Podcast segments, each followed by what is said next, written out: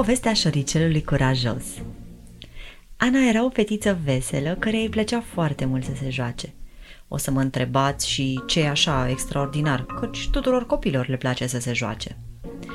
Ei bine, Anei îi plăcea să se joace desenând. Părinții ei îi luaseră de când era foarte mică vopsea cu care putea picta cu degetele și o lăsaseră să coloreze cu vopseaua aia pe peretele din camera ei. Aoleo, cum? Chiar pe perete? Ei bine, era un perete special. Aleseseră în camera Anei un perete, iar Ana știa că dacă are chef să picteze, putea să o facă pe peretele ăla. Regula era că doar pe peretele îl avea voie să picteze. Odată la câteva luni, părinții ei ștergeau vopseaua și zugrăveau peretele din nou în alb. Așa că Ana se învățase de mică cu culorile și plăcea tare mult joaca asta. Stătea uneori și o oră cu mințică la ea în cameră pictând. Apoi, când a mai crescut, părinții au luat blocuri de desen de diverse dimensiuni și acuarele și pensule, iar Ana desena și colora cu ele. Într-o zi, pe când Ana avea vreo 5 ani, a rămas fără coli în blocul de desen și atunci a început să coloreze cu carioca pe mânuța ei. Știa că nu e ceva rău pentru că și la grădiniță, la ora de pian, profesoara de muzică îi desena pe mânuța dreaptă un fluturaș. Nu durea și se putea șterge rapid, la primul spălat de mâini. Așa că în timp ce mama ei avea o ședință pe Zoom în bucătărie, Ana, văzând că a rămas fără coli, a început să coloreze pe mână un leu. Era un leu cu coamă roșcată, mare, cu picioare mai groase și puternice, care parcă se pregătea să plece la vânătoare în orice moment. În fața lui făcuse un șoricel mic și gri care privea speriat spre leul pregătit de atac. Pe mâna cealaltă desenase o moviliță de pământ. Era casa șoricelului, dar ca să ajungă înapoi în casă, acesta trebuia să treacă de pe o mână pe alta, iar așa cum bine știți, șoricei sunt cam fricoși și nici nu fac așa salturi extraordinare în lungime.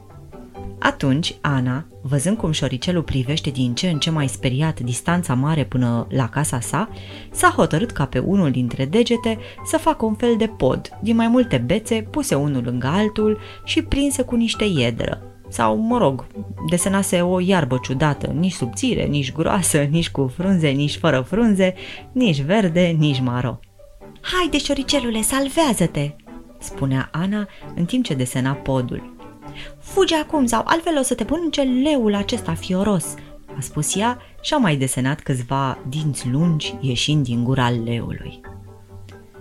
Pentru ca să exprime și mai bine frica șoricelului, Ana a desenat rapid câteva lacrimi pe față.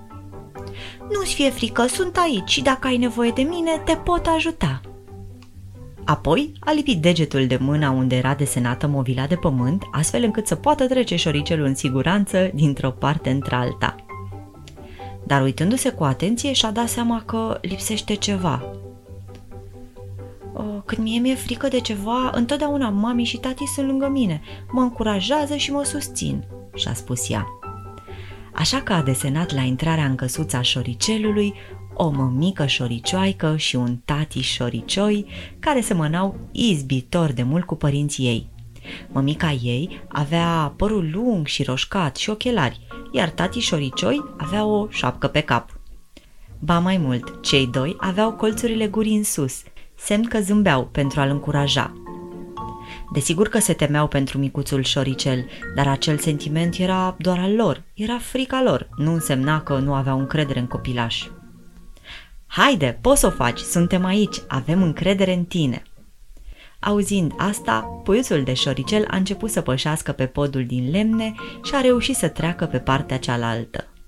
Iuhu, am reușit, a spus el. Ana a desenat apoi familia reunită în fața mobiliței de pământ. Astfel, cu curaj, susținere și multă dragoste, micuțul șoricel a reușit să se întoarcă acasă lângă părinții lui. Când a venit mama Anei în cameră, fetița avea un zâmbet larg și bătea fericită din palme, felicitându-l pe șoricel. Ce faci, micuța mea?" a întrebat mama. Uite, am desenat o poveste și pentru că nu mai aveam coli în blocul de desen și nu am vrut să te întrerup din treabă, am desenat pe mâinile mele povestea. și a început să-i spună emoționată mămicii ei toată întâmplarea prin care trecuse micuțul șoricel. Mami, nu te supăra că m-am colorat pe piele. Stai liniștită, Ana, nu e nicio problemă. Mergem la baie și ne spălăm când vei vrea. Știi, mm, nu cred că vreau să mă spăl prea curând. Îmi place foarte mult povestea asta și aș vrea să o mai țin pe mine. Bine, nu e nicio problemă.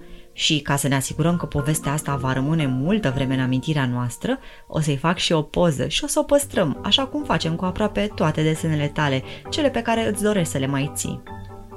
Mulțumesc, mami! Ești cea mai bună mamă din univers și te iubesc foarte mult! Și eu te iubesc, micuța mea pictoriță! Așadar, dragi copii, dacă țineți foarte mult la un desen pe care l-ați făcut, la o construcție din Lego la care v-ați chinuit poate niște minute bune, la un puzzle, rugați pe părinții voștri să le facă o poză și astfel vă veți putea bucura mai multă vreme de creația voastră.